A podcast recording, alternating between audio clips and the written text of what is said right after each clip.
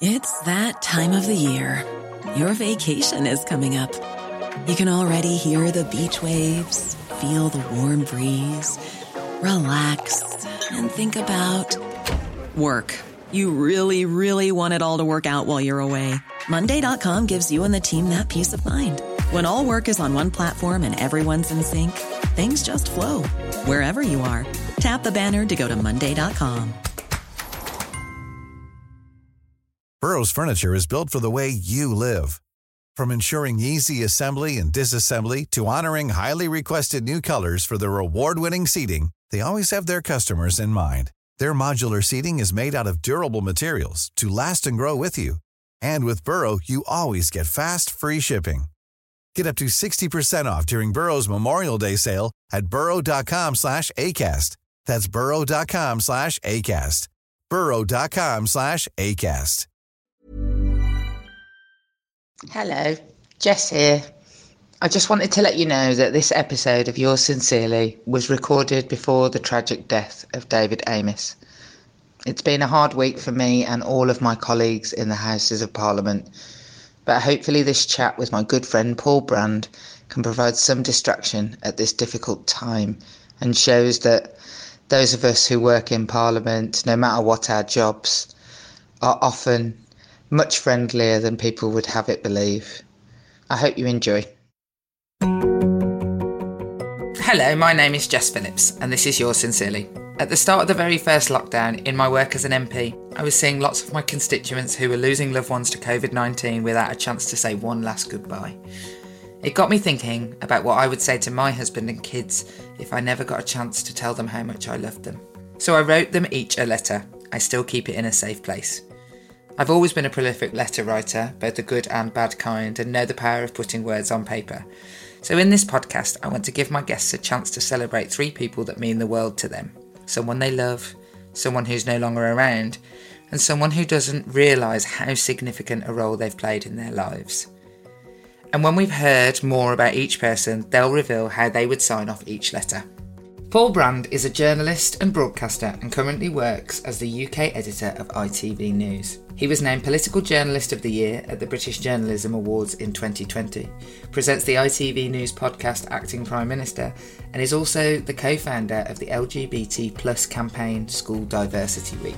And today I'm excited to talk to him about the letters he would send to three people who mean the world to him. So, hello Paul, how are you? Hi, I'm good thanks. Yeah, how are you, Jess? I'm okay. I feel that I should start early with um, a confession about when I first met you, about how I you were very slickly dressed, and I believe you had like an overcoat, like uh, you had a belted Mac that was very, very trendy. Sounds classic, classic reporter slash detective style. Yeah, you look yeah, exactly that that sort of thing, and it was a sort of like you know biscuit coloured Mac.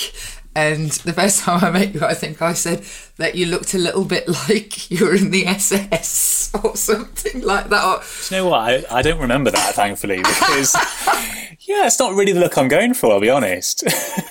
I was just like, oh my gosh, because you're blonde-haired and tall and blue-eyed and you were wearing this coat. And I remember thinking, I, I, not just thinking it, as is my gift at saying it, but I'm, I'm glad that this has not been your abiding memory of me. I... I like to think I'm a little more, a little more approachable than... Uh... The, the S S. Yeah, well dressed though. I'll, t- I'll take it. I'll take it as a compliment somehow. My husband is always like, "Why is it always the worst people in history who are the best dressed?" Hang on, wait a minute. We're still we're not still putting me in the category of the worst not, people in not history. You, the worst people in history. The S S. I think he thought that you know that maybe Gaddafi as well was a very well dressed man, and also he obviously likes a uniform. Have you ever seen a picture of young Stalin? Yeah, yeah. Oh, what a hottie! Yeah, yeah crisp, crisply dressed. Yeah, and just quite like looks like a hipster. Anyway, moving on from terrible tyrants of our times, we're here to talk about nice people, not terrible tyrants. So this podcast, Paul, is all about saying nice things about nice people and writing letters. And it all comes from the idea that as somebody who I know, like I was, was heavily involved in the fallout of the first lockdown and seeing terrible things. I saw people who had not had a chance to say goodbye to their loved ones uh, in the most awful situation, that they'd put them in an ambulance and never seen them again, which is a phenomenon that we're not so used to. Like, most people get time to say the things they want to say when people are dying.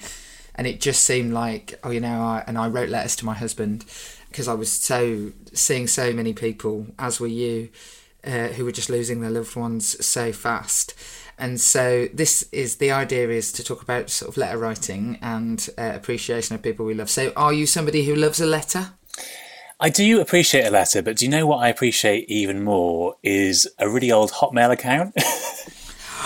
Me too, it's the best. That is a treasure trove. I've got a Hotmail account from when I was thirteen, which I still use now.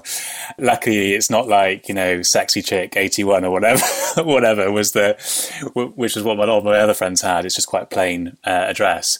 But in there are loads of emails from my friends when we were teenagers, and they are just gold. And I love going back through them every now and then and forwarding them on to friends and being like, what were we on about here? It's just, they're just wonderful. Yeah, I will make a, an admission here that the Labour Party, when it emails me about things, it has a very, very old account uh, on my membership. It's like an old Yahoo account that I only ever use when I have to vote in an internal election in the Labour Party. And so, but every time there is an internal election in the Labour Party, which is every five minutes, I go back in and look at, yeah, my sixteen-year-old self talking to her mate who'd moved to China, or because it was the dawn of the internet then when I was that age. And this was the age when emails were written like letters. Oh, totally. They're really long. Now I'd be like, don't send me an email like that. And quite formal as well. In fact, I dug a couple out for the podcast. This is from my best mate, who I grew up with in Wales. Hello, I finally got the net after five days of trying to connect. Brackets, it wouldn't work. But I'm just looking around at the Mo. Sorry to tell you, but two of your fish have died, leaving only the one. But he seems perfectly well. Best wishes, David. I mean, I mean that is so weirdly formal. Yeah, I think I must have been on holiday at the time, by the sounds of it. Um, but yeah, just lovely. Or this was an absolute classic as well from another mate, uh, which is obviously one of those round robin emails, but I loved how vintage it was. I'm sending this mail because there's a great new free service called M S N Messenger service that will help us stay in touch. Do you remember that, M S N Messenger? The hours yeah. I wasted on that messenger service every night. Just beautiful. And one last one from... Um, my very first and very on-off girlfriend, mostly off, to be honest, considering how my life panned out. But I love this one. Hiya, so this is a purely hypothetical question. If you were good friends with someone, but you liked them a lot and wanted to go out with them, but you doubted very much that they would, should you tell them? Or should you keep it quiet in case of ruining the friendship? Do you think she's trying to tell me something? Oh my God, that is just brilliant. I know, these are all great, but um oh my God, that is just, that's almost like very very the pathos in the, the last email is immense. Yeah. Yeah, they are a lot of fun reading back through those. Do you ever try, I once had like a sort of uh, I'm going to say tryst, uh, I don't really know what that word means, but I think that's, that's what it was, um with uh, a, a bloke that I'd met at a conference. Like, I was working as event staff at and he was there, and we, he then moved back to Australia, and we used to write each other these like really really long emails. And recently I thought that, oh, you know, I'll see what he's up to, and it, it, he obviously no longer checks a twenty-five year old uh, email address, um, and but do you ever try and get in touch with the people? Are you still in touch with that, your on-off girlfriend? Yeah, I am. I'm still in touch with all my mates from school, actually, which is really lovely. So, yeah, most of the people who sit in my Hotmail folders, uh, I'm still in touch with. So I do ping them emails every now and then and forward on these crazy messages that we sent. I um, my my Yahoo account is uh, a thing of great comfort to me, actually, on the topic of the podcast, is, and I read them. I read through them when, like I say, I have to go in and find through seven thousand Facebook updates that still seem to go to that Yahoo address. I go through and find emails that my mum sent me, and she died ten years ago. So often when I'm thinking about who I'm going to vote for in the Labour Party thing, I'm thinking, I'm also reading uh, emails from my mum, and it just seems like one day, like I worry that they will turn off the service. Like, like They're not going to do that, are they? They're not going to turn off the old Hotmail accounts. No, I mean, you can't get a new Hotmail account anymore, can you? But they've all been... Oh, can't you? Does that not exist anymore? No, I don't think they exist anymore. They've all been moved over to a different service, but they, you know, they you can still access your account. So, well, I can still access mine anyway, thankfully. But yeah, no, I know what you mean. It, there's There are some really precious emails actually sitting in there, aren't there? Some real family memories. And I do worry that they'd turn it off, like photos that you've lost because you lost your phone or, or whatever. Now that all goes to the cloud, but the cloud, back when M S N Messenger was a thing, we didn't speak of the cloud. Oh, no, we didn't. We did not. I don't think we could even send a photo via the internet, never mind our phones at that point. It would take about five minutes to load. Do you remember when it used to load in like lines, blocks? You'd have to sit there.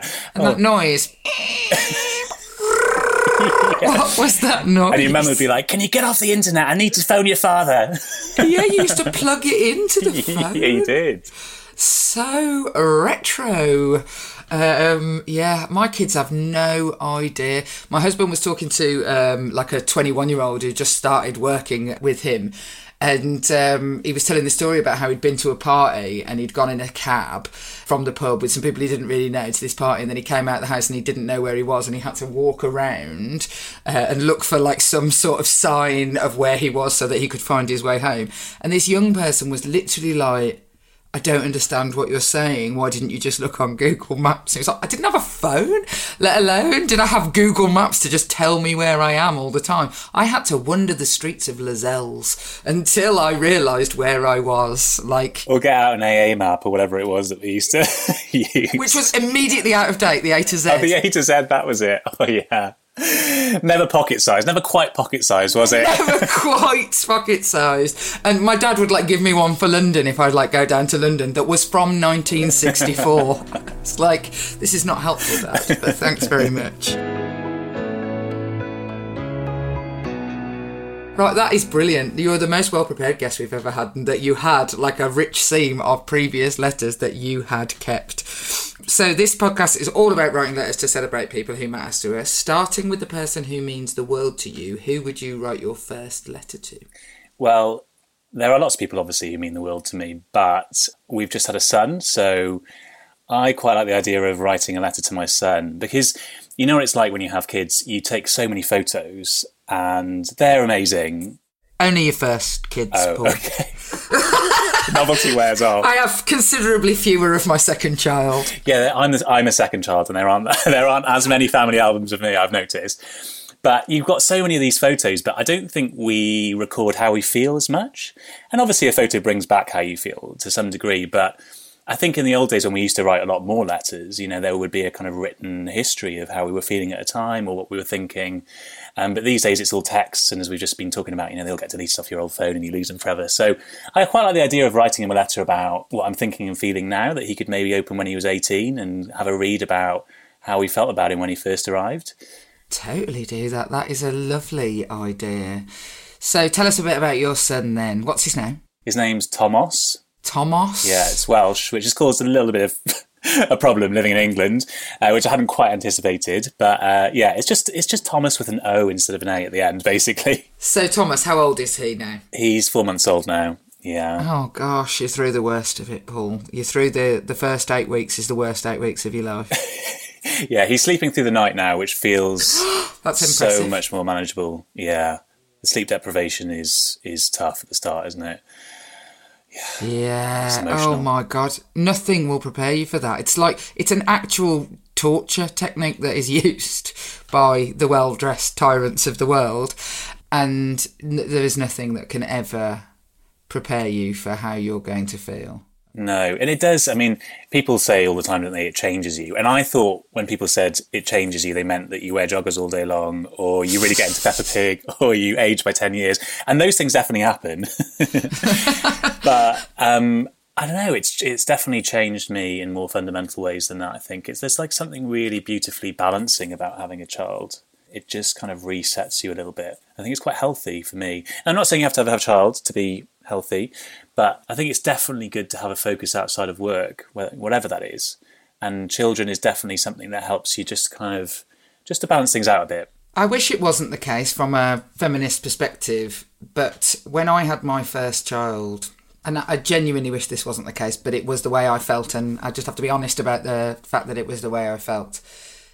I felt like I mattered in the world for the first time, and like that's that's a reason why lots of young women, um, not to get council houses, contrary to popular belief, well, a lot of uh, young women who I've worked with in the past, I think, have really felt like it was the beginning of their life to when they had a baby, and that it made them have something to go about their life for. And I certainly felt like that, and I, like I say, I wish that that didn't come with the sort of heavy tones of women are meant to feel this way, uh, and uh, that all we're here for is to, you know, have babies and all that jazz. I wish it didn't, but that is the way I felt. But I also felt fear for the first time. I thought I'd been scared of things. I had no clue. Do you feel scared now in a way? Oh, the fear of when, you know, if you, yeah, if you think there's something wrong with him, it's awful, isn't it? But, but no, I, I can understand where you're coming from with that one, because I think it's kind of, it's felt like that to me as well as an L G B T person, right? Because I think a lot of L G B T people seek validation in life to some degree, because, you know, if you're from any minority or you're any, any marginalised group, you kind of want to impress and you kind of want to prove yourself in the world. And I think for me, a lot of that came from my work, and I still love my job, and I still, there's still lots more I want to do, but it's amazing having something in life that is, is unconditional. You know, when, when Thomas looks at me and he loves me, it's just amazing. And I think you shouldn't, you shouldn't have a child just to heal yourself, but, but it is definitely a, a really different type of feeling to get that, that self-worth actually from something that's unconditional like that. Yeah, you've just got to keep on going. Like, I remember saying to my mum, like, what if I can't cope? And she's like, well, there isn't really an alternative. No, you can't give them so, back. So, uh, yeah, it's just like, oh dear, this there's there's not really another option, so you're going to have to crack on, love. I was like, oh, okay, then I'll just do that then. But yeah, I think that, and when I, I was thinking about this the other day, when I had my baby, so the eldest one is nearly seventeen, it was still, um, and I was thinking about it because my friend Caroline, who uh, is in an L G B T relationship, and her daughter is fifteen, sixteen. And I remember like that being the first time I'd ever known anybody who hadn't like had children and then come out as being L G B T. And so by virtue of that, had children. I had friends with like lesbian moms when I was growing up, but they had been in heterosexual relationships. But my friend Caroline, she had a baby with her partner, lovely Eleanor. I, I hadn't quite taken on board that to do that fifteen years ago was actually really trailblazing. And now it doesn't seem like that big a deal. And there's been much progress in that. Definitely. There's so much to be thankful for. And surrogacy, which is which is how Thomas came into the world, is still relatively rare. There's only around four hundred babies each year born via surrogacy. But it does feel as though, yeah, not... four hundred? Yeah, only around four hundred a year. Yeah, really small, really small. And that's in the U K, right? So, you know, there are people who live in the U K who, who go abroad.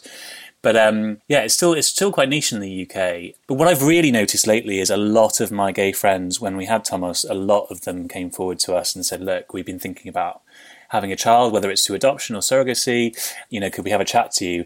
And I think that was one of the huge steps that gay marriage took, was that, you know, for right or wrong, as a society, you know, we view the kind of nuclear family as as two as a couple who bring a child into the world. And so I think just the ability to be able to get married as a gay couple means that that setup is now starting to be viewed as a real possibility, that you could you could be a couple that is in a, a solid relationship and that you could have a child and bring them into the world too. So I think there will probably be quite a big upsurge potentially in in surrogacy and same-sex adoption in the in the coming years. I offered to be a surrogate to two different people. I remember somebody saying to me and my husband when we were talking about it, that, you know, how are you going to feel giving the baby away? And my husband was like, I have the exact opposite problem, is that what if they didn't take it? He was like, he was just like, oh my God, I need some cast iron guarantee that, that this baby is going to get taken away. It, that is, you know, it's so interesting that you say that as well, because I think there, when when we had Thomas, you know, we, we posted on social media, which, you know, I should know better, quite frankly. And we had so much love, and and for some God knows why reason, um, a couple of the newspapers um, picked up on the story, and they wrote it up beautifully, and we were really pleased. But o- obviously, there's always five percent of people who just want to use your personal life to make some kind of strange political point.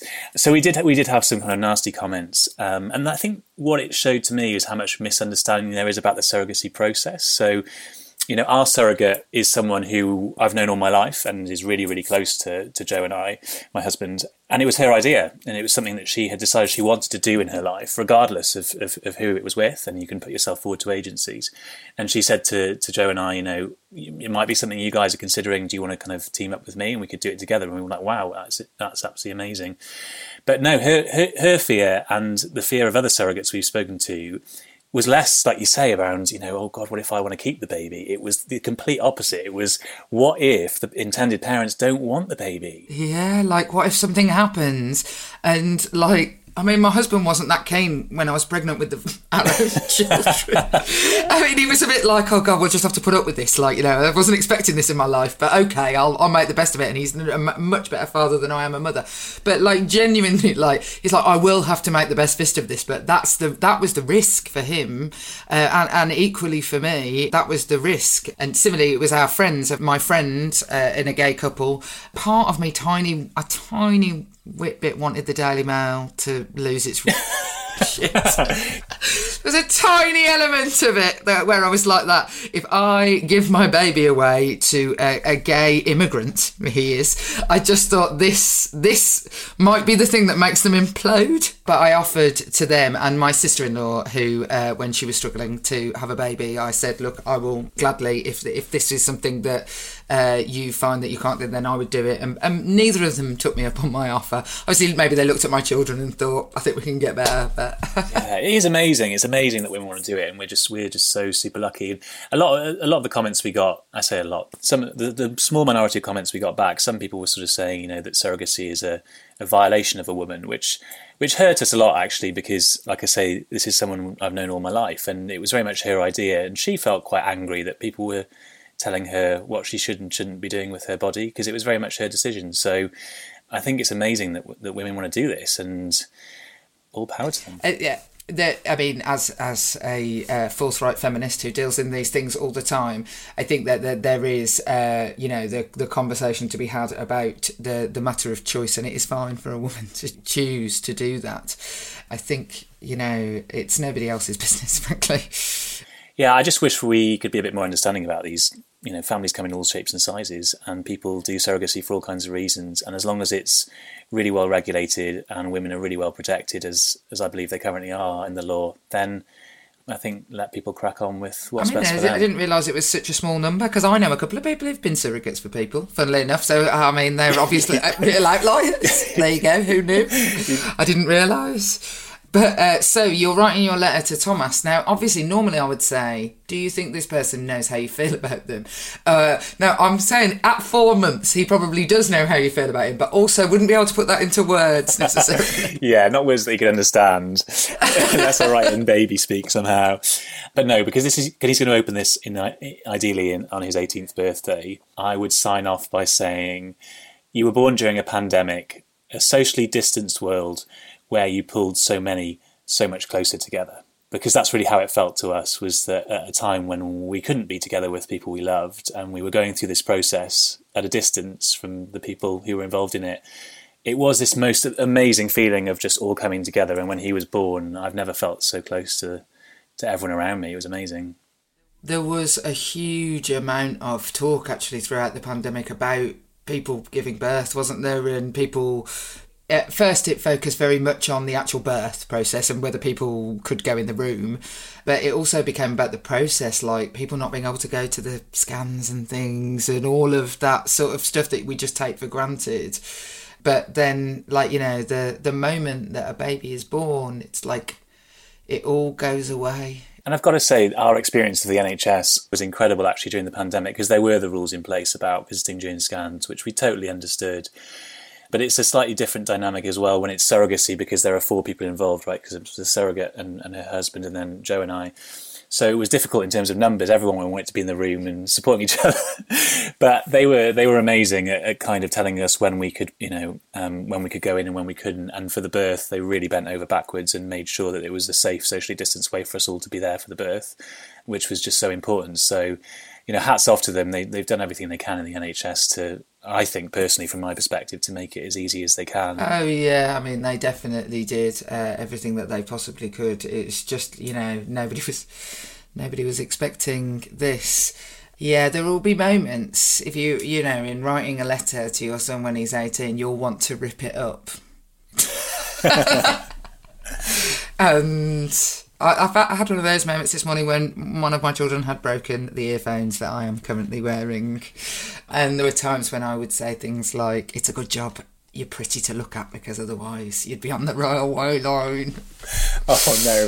Well, what I'll definitely have to enclose in the envelope as well is a, is a photo of him in the bath or whatever, because that, that for eighteenth birthday, that is standard embarrassment material, yeah, that's isn't it? Absolutely a classic. It is a lovely, lovely story and a very, you know, happy ending in a very difficult time. So the second letter we asked you to write, Paul, is to somebody who is no longer around. So who would your second letter be? So my second letter would be to a lady called Miriam Hobbs. When I was in my early twenties, like lots of people, I lost my grandparents. They passed away and I'd been really close to them. We were a really close family growing up in Wales and we saw them every week. And yeah, I missed them. I missed that kind of connection with the older generation. So fairly soon after they passed away, I volunteered for what was then Age Concern, now known as the charity Age U K, for their befriender scheme. Um, really, because selfishly, I just wanted to hang out with an older person and ask them for some tips on life. But in theory, it was altruistic, and I was gonna, I was gonna keep someone else company rather than just desperately needing the company myself. And they paired me with the most beautiful woman called Miriam Hobbs. She was amazing. She was eighty-eight when we first met, and I was with her for eight years, and she passed away when she was ninety-six. Oh, she led a great life, an absolutely amazing life. And she had a, a wonderful family, a, quite a small family. They were wonderful and, and they'd never, you know, they, all they could ever do for her, they did. But the reason she was a little bit kind of lonely was that she'd used to live opposite the R A F base um, in a town called Saint Athenry, where I grew up. And she was like the life and soul of this R A F base because she used to take the, the, the guards on the gates cups of tea whenever they changed shift. And they used to come and talk to her about their problems because, you know, these are these are men away from home and they didn't have a lot of female company. And so I think they missed their mums and all that kind of stuff. A lot of them were quite young. So she became legendary on the R A F base as Granny Hobbs. And she loved it, you know, she loved that interaction that she had. And then, like many older people, when she was unable to kind of take care of her own home, they moved her into a council flat, which was on the first floor. And she quickly, essentially became housebound. She couldn't leave the flat because she couldn't walk around. So it was that dramatic change in lifestyle, I think, which was really tough for her, going from being the life and soul to really being stuck on her own in a flat twenty-four hours a day. And no matter what her family did, no matter how many times they visited her, they just couldn't really match what her life was before. So anyway, we got to know each other really well over those years, and I used to go and visit her every week. And although we knew each other really well, she was quite blind by the end, and I'm not totally convinced she had any idea what I looked like. I went around once and um, she just randomly proclaimed, oh, do you know, I met someone else the other day with a ponytail. And I was like, what? What? Sorry, what? She was like, well, you've got a ponytail, haven't you? I was like, I definitely have not got a ponytail. And she... in her kind of stern Welsh way, she was like, well, you used to have a ponytail. I was like, I have literally never had a ponytail. It's a little bit on the slanderous side, actually, to go around telling people I've got a ponytail. So God knows what she thought I looked like. But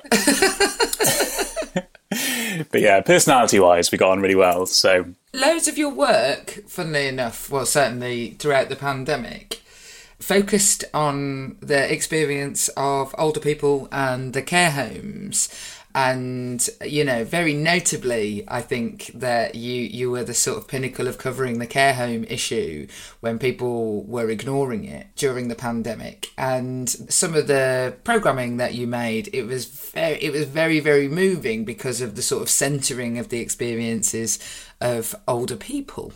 So this is obviously something, you know, in Miriam and your relationship and your volunteering to do that. There is obviously something that you you know you feel very akin to, older people not being forgotten and taken for granted or ignored. Yeah, definitely. And you know, I don't want to sound overly earnest about it and, and sort of overstate it, but th- the thing that I really got from Miriam was the sense that she felt like she was a burden to society, you know, that I was going up there every week and she was always so worried about, oh, you've driven half an hour to get here and, you know, you must have a sandwich when you arrive and, you know, I'd, I'm so sorry you've come all this way.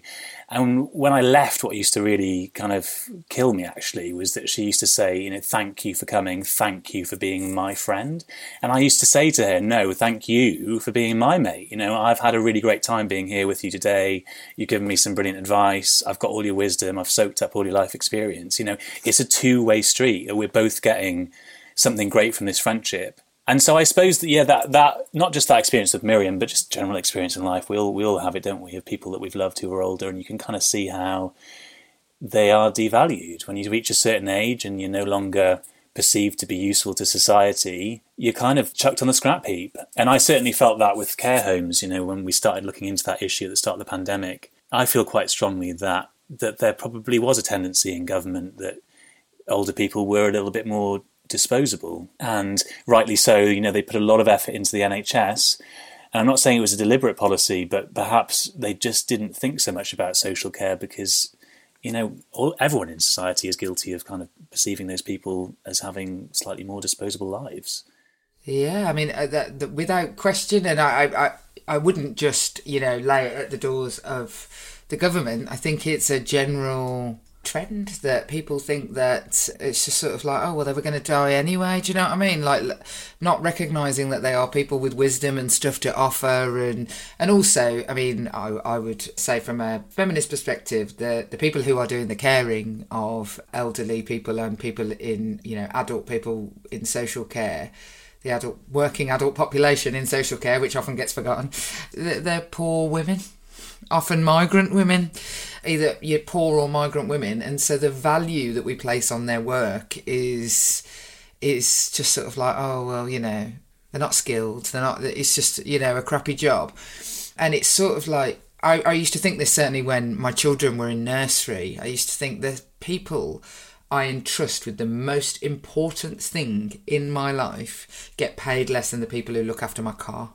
Like, this is my baby and he's four months old and I have handed him over to you, and I literally live in fear of a tiny hair on his head being out of place, and I'm handing this person over to you to look after, and you are being paid less than the person who I've asked to make sure my clutch is all right. Yeah, and, and there's been a real problem, I think. You, you struck something that I really firmly believe in, actually, which is that carers themselves are devalued by society, and they're not taken anywhere near as seriously as, as people in other professions. So, you know, I switched on the Today programme this morning, for example, and no criticism of the, of the B B C, because I'm sure all of us have, have been guilty of this. But, you know, there's a story about G Ps, and lo and behold, there's a there's a G P speaking really brilliantly on, on the airwaves about what they need and what, what, what they should be given in order to function properly. You know, when was the last time you heard a carer interviewed on a really serious show? Because the assumption is they don't have any authority to speak on this. It's dreadful, isn't it? That is dreadful. But it's so, you're right. Yeah. So we tried really hard in our coverage to put carers at the heart of it. And and actually, you know, if we're speaking cynically here, they're just really great telly, because they're one, they're wonderful people. They speak from the heart. You know, there's I've never had a soundbite from a carer that's been boring. I don't yeah. know why, you know, I don't know why they're not interviewed more often, but it's because they don't have that gravitas of, well, you know, I've got a degree and therefore my opinion is incredibly important. Yeah, a friend of mine, she's a carer for uh, adults with autism, and her job is, so, I mean, she has had to learn a different language essentially, um, and she has to deal with sometimes very, very tense situations. She is very, very, very skilled at her job. But people don't consider the work that she does to be skilled work, and I wouldn't be able to do it.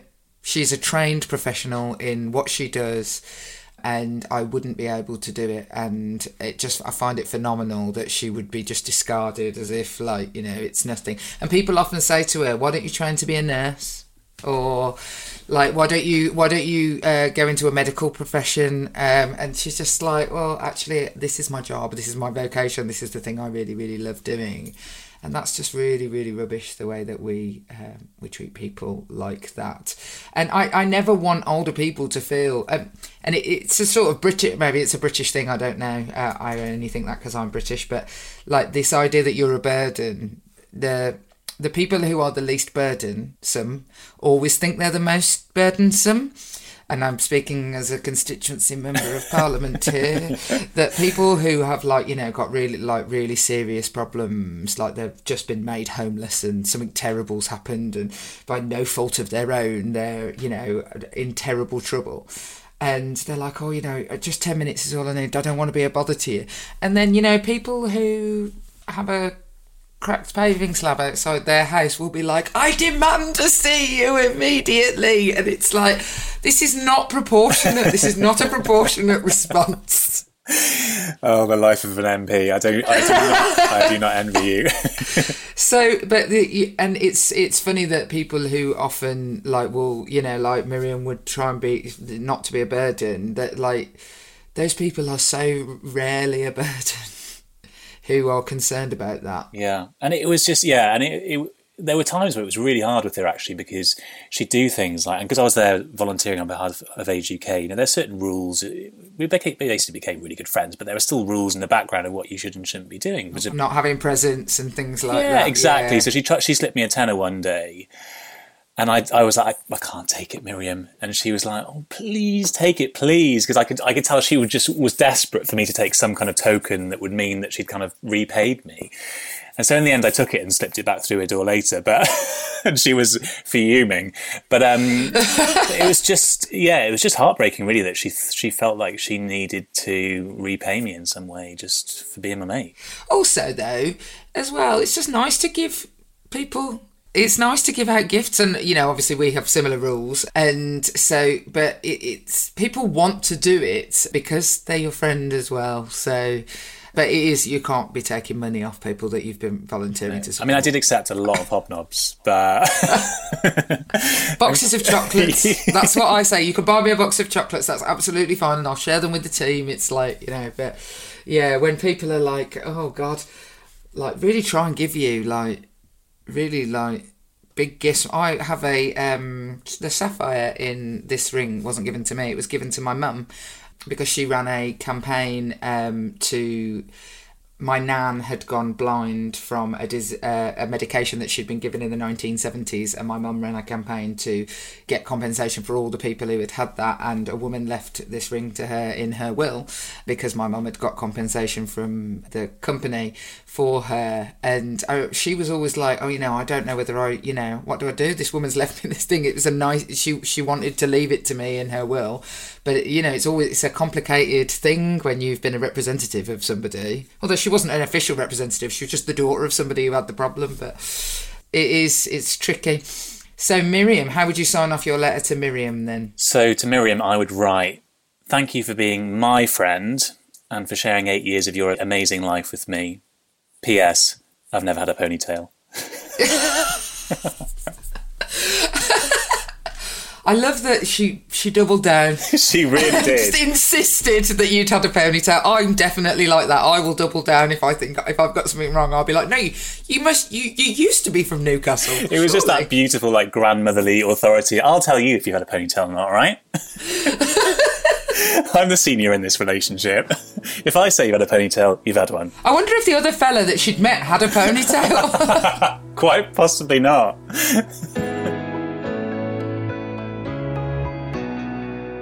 We'll be back for Paul's final letter after a short break. Millions of people have lost weight with personalised plans from Noom. Like Evan, who can't stand salads and still lost fifty pounds. Salads generally for most people are the easy button, right? For me, that wasn't an option. I never really was a salad guy. That's just not who I am. But Noom worked for me. Get your personalized plan today at Noom dot com. Real Noom user compensated to provide their story. In four weeks, the typical Noom user can expect to lose one to two pounds per week. Individual results may vary. It's that time of the year. Your vacation is coming up. You can already hear the beach waves, feel the warm breeze, relax, and think about work. You really, really want it all to work out while you're away. Monday dot com gives you and the team that peace of mind. When all work is on one platform and everyone's in sync, things just flow. Wherever you are, tap the banner to go to Monday dot com. Ready to pop the question? The jewelers at Blue Nile dot com have got sparkle down to a science with beautiful lab-grown diamonds worthy of your most brilliant moments. Their lab-grown diamonds are independently graded and guaranteed identical to natural diamonds, and they're ready to ship to your door. Go to Blue Nile dot com and use promo code LISTEN to get fifty dollars off your purchase of five hundred dollars or more. That's code LISTEN at Blue Nile dot com for fifty dollars off. Blue Nile dot com, code LISTEN.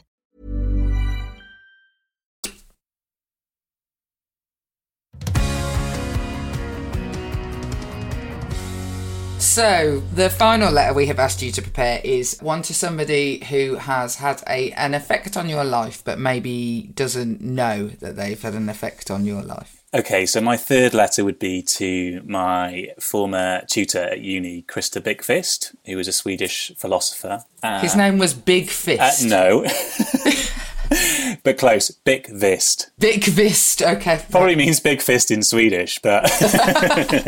Just for clarity. Just for clarity. Krister Bykvist. Krister Bykvist, yeah. We'll get there. This is even harder than my son's name. Um, Much harder. Thomas is easy.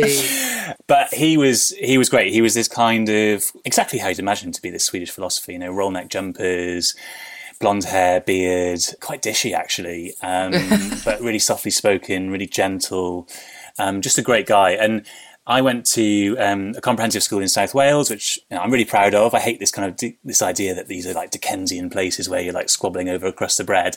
Like, I, my school was brilliant. It was a real mix of people from all walks of life. I was really, really happy to be there, but it wasn't exactly like elite training for Oxbridge, and the teachers did their best, but you know we weren't exactly having kind of like training classes and how to apply to Oxbridge and go through the tutorial process and everything. And my mum was quite a pushy mum. I think because she went to uni when she was forty, she didn't want us to miss out on any opportunities while we were young. So she was always quite pushy, and she said, "Look, you're getting good grades at school. Like, why don't you try for Oxford? You know, just see how it goes. You might like it. I think you should aim as high as you can. Like, see what you can do." So I applied really because my mum asked me to apply. And I went up for my interview, and it was like the weirdest place on earth, which I think is how a lot of people feel who've, who've come from comprehensive schools trying to apply to Oxford. And there were loads of people, you know, because you kind of socialise with other people who were, who were staying up for the interview, and, you know, like tons of people from Eton, and all perfectly nice, but just so confident, like so amazingly confident. And you could kind of tell that this was what they'd always dreamt of in life and been kind of trained for. And so anyway, I was I was really super nervous and didn't really know what I was doing in the interview. And I just always remember Krister being so, so kind and encouraging and asking like all the right questions, you know, like trying, not trying to put me on the spot, but sort of saying, you know, can you, could you, do you want to expand on that? Or, you know, what, you know, what about this? And it was just really, really gently kind of teasing out of me whether he thought I was, you know, worth a place or not, basically. And to my, you know, genuine amazement, I got in, which was also crushingly horrendous because I didn't want to go. What a what a terrible problem to have. Well, yeah, it was. My diamond shoes don't fit. Yeah, I know. It is a bit like that, isn't it? But genuinely, I heard I heard the Labour M P Lucy Powell speaking about this recently, and I felt exactly the same as her, which was that, like I say, my mum was sort of saying, you know, aim for aim for as high as you can. And I felt like I had to go, you know, I, I can't turn down a place. Like, you can't do that. But at the same time, I, I really didn't think I was going to fit in there in the slightest. And I really wanted to go to a big city like Manchester or London where there are all kinds of different people. And I just had all these kind of, you know, nightmares of being the only gay in the college and all that sort of thing at Oxford. And anyway... I'm sure that was not the case. Well, I was actually the only one in my year, but yeah, I'm sure there would there, really? there have been more since. Let's put it like that. Um, that have later, later uh, emerged. But anyway, to cut a long O T T sub-story short, I, I didn't feel great about it. And I remember going to, to dinner on the first um, couple of nights, because very Oxford thing, you go for dinner with your tutors, you know, lovely. Unbelievable, yeah. I had, an, I had an avocado for the first time in my life and a lovely chat to Krister. And I remember saying to him, you know, trying to make small talk, I was like, oh, so why did you, you know, why did you pick me? And he said to me, because I know I can teach you. And that was actually just a really simple phrase. It wasn't particularly emotional or emotive, but it was actually one of the most helpful people, most helpful things that anyone has ever said to me in life, because, you know, you're looking around at all these people who know it all already. And to have him say to me, essentially, it's okay that you don't know it all. I just think that you want to learn and I can teach you. And he just became a great mentor to me at uni, and he really got me through uni and kind of taught me that that they're the kind of people you want to look out for in life, you know, the people who want to teach you stuff. And I've been super lucky at I T V. I've had some great mentors in my career, and I'm kind of always looking out for the Krister in the room, you know, who's going to who's going to help me out a bit, who's going to teach me stuff that I don't already know. So, yeah, he was just a, a really great guy. I mean, he sounds brilliant. And also, like, you must have liked you, because it must be a pain in the arse to have to teach people who think they know it all. Do you know what I mean? Like, oh, give it a rest. Like you, uh, like you, you read these amazing things about people on their Oxford interview saying something totally acerbic and brilliant, and you can't tell if they're apocryphal or not. Like, you know, they're like, is this a, is this a question? Is this an answer? That sort of that, like. Whether those things ever actually happened when people were interviewing to go to Oxford, I have absolutely no idea, but I have heard tell of such stories. But um, I would just be thinking, you're a smart ass. If that was your answer, like, oh, get over yourself. So he probably felt very similarly. Like, that's a, like, a thing for him to say to you is like, you know, that's it's him saying to you that he appreciates you as well as you could appreciate him. Yeah, it was just it was just really helpful. And, you know, look, I've had a I've had a great life, and my my parents are wonderfully supportive. I'm not suggesting for a minute that, you know, this was this was some kind of tale of woe of mine. But I think, you know, in those in those top unis, there is a big difference in the confidence levels from state school and from private school, and you really feel it when you turn up. So it was just a really great leveler for him to have said that to me. I, I think that uh, I notice it in my kids' school now, actually. They do, like, put us, because I go in, I get asked to go in and judge them. They do public speaking and things. I didn't I didn't ever have to speak in front of a crowd of people, which obviously I've now made a career out of. But I didn't ever have to do that until the first term I was at university, when I had to do a presentation, and I genuinely went to the doctors and asked for beta blockers because I was so terrified of doing it. And it was like for five people in a like room, but you had to make a presentation. Whereas there were kids in my class, and they had obviously done it a lot of times before. And I think that, like, my kids definitely do it, and they go to a state comprehensive school. I think that there has been a sort of uptick in some of that confidence building stuff Um, in state education, but you're right, it's like a different training ground to come from. It, it felt to me as though going to comprehensive school, you know, we, and, I, and like I say, I say this as someone who's proud to have gone to comprehensive school, but it was very much focused on, you know, jump over these hurdles, use this revision guide to get all the basics, and you'll pass your exams, because that was the amount of time and resources that teachers had available, really, was to put into that. Whereas I think, from my impression, in public school, there's a lot more extracurricular debating and all that stuff that helps you build confidence around your arguments that you're making in life. So, yeah, it was apparent. Did you go to Oxford with anybody who's now a Member of Parliament? Not anyone I was mates with, but Bridget Phillipson was in the year above me, yeah. So I knew some people that she knew, yeah. Yeah. I mean, that's the obvious question to ask anyone who went to Oxford, because m- loads of members of Parliament went to Oxford. And I know Lucy and Lucy and Joe Cox, funnily enough, the two people who spoke to me about that. I think Lucy, didn't Lucy go to Cambridge? I think she did go to Cambridge, yeah. But she left after a couple of years because she didn't enjoy it. She left after two years because she didn't, yeah. And Joe went to Cambridge and found it really, really difficult to fit in and found it a real struggle. Yeah, the, the, lots of members of Parliament went to Oxford, didn't they? So that's always my question. Did, so Bridget Phillipson is a good answer. I don't even think I knew that she went to Oxford, so there you go. Very shiny hair. I don't know if she learnt that at Oxford. Yeah, was that part of the course? I very much doubt it. You and your ponytail you know, could have got very shiny. You know how you're saying that tyrants are very sharply dressed? Yeah. Oxford students aren't generally known for their cutting-edge style, so I think Bridget probably learnt her brilliant hair from, from Sunderland rather than from Oxford. Sunderland. It's a Sunderland thing, yeah. I think it, it might be. Um, and did you ever tell Chris how much he'd uh, had an influence on your life? No, not really. I remember going back. We went back for graduation, obviously, and my parents came and we had, again, a lovely dinner. It's always a dinner. It's always a dinner at Oxford. Uh, a lovely dinner with uh, the tutors. And um, and they were they were just, you know, two little Welsh people sitting there in awe of him. And, and they had a nice chat. And I think they said to him, you know, well, you were Paul's favourite tutor and thank you so much. But no, I never really quite put it like that. to him. I think sometimes with these things, it's only in time that you reflect on what people have done for you. Yeah, especially as you become an adult. Yeah, yeah. You know, like, you, you didn't realise, like, it was actually quite a tough gig for adults. Yeah. You just thought that they were losers. Why are you sending me an essay? I mean, what is wrong with you? I hate you. Yeah, like... Can't I just have an extension, yeah. for God's sake? Like, I'm very busy being interesting. Is he still alive? Yeah, I looked him up, actually, and he's he's still around. He's he, I think he lives in Sweden now. He's gone back to Sweden, but yeah, he's still uh, still got his role now. I mean, he's won at life's lottery, I think, being Swedish. I just think it's the best one to be. Oh, yeah. I just, I really love the Swedes. As somebody who works in equality a lot, I do get a bit eye-rolly about them, like, oh, I bet it's better in Sweden. Oh, God, like, tell me how it's better in Sweden. They're always high up the league tables, aren't they, and everything. And everything, I know, like, oh, gosh, well done, Sweden. Also, great furniture. Yeah, excellent furniture. But, they, you know, they, they've exported it around the world. They have, they have. They, that is absolutely true. I mean, you're right, that is the most successful export, isn't it, from Sweden, probably, IKEA. Yeah, yeah, maybe fish. No, I, IKEA, IKEA. I think IKEA. Swedish meatballs, lingonberry sauce... The gravy. There's much more to Swedish culture than this, of course. And ABBA. That's got to be one of the greatest exports. Come on, ABBA. Yeah, ABBA and flat pack furniture. Maybe ABBA while making flat pack furniture. What a legacy. Add that and brilliant equality.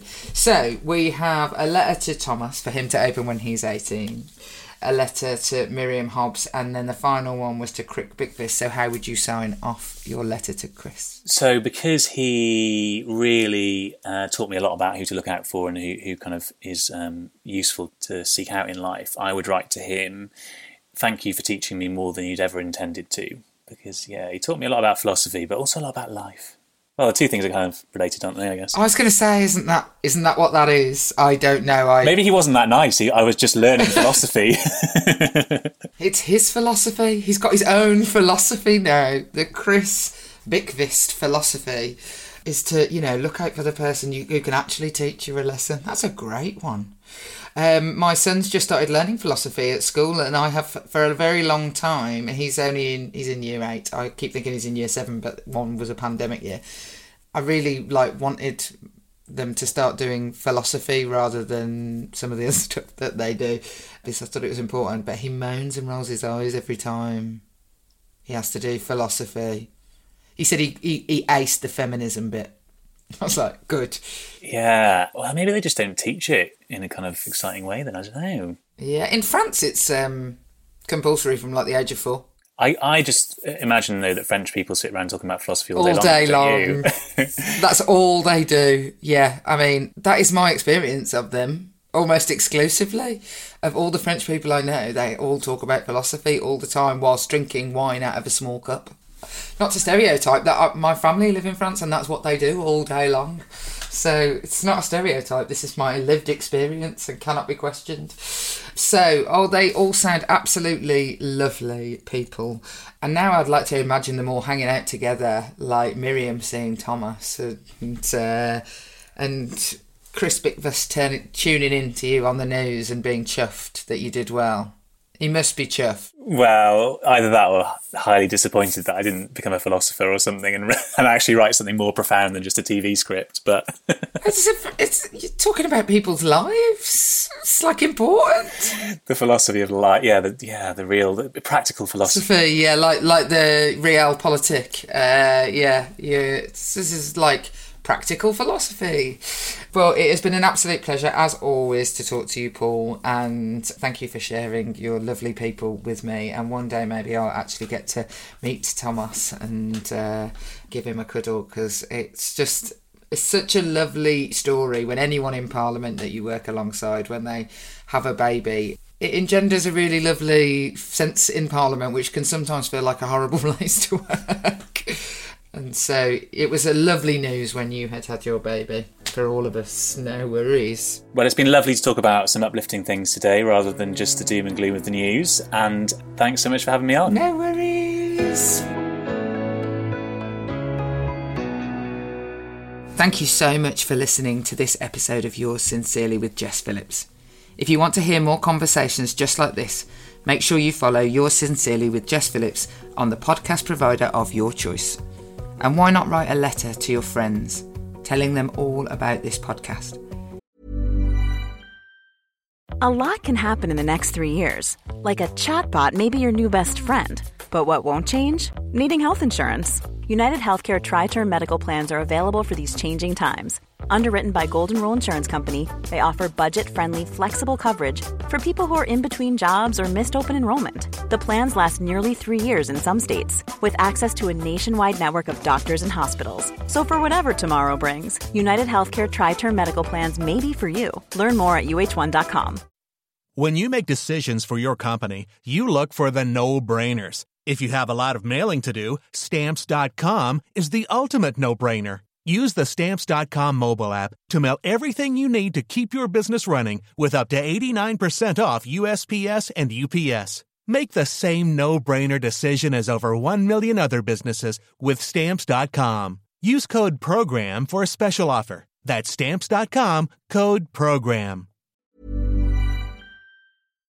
And you can also follow us on social media. We're at Jess Phillips Pod. Goodbye.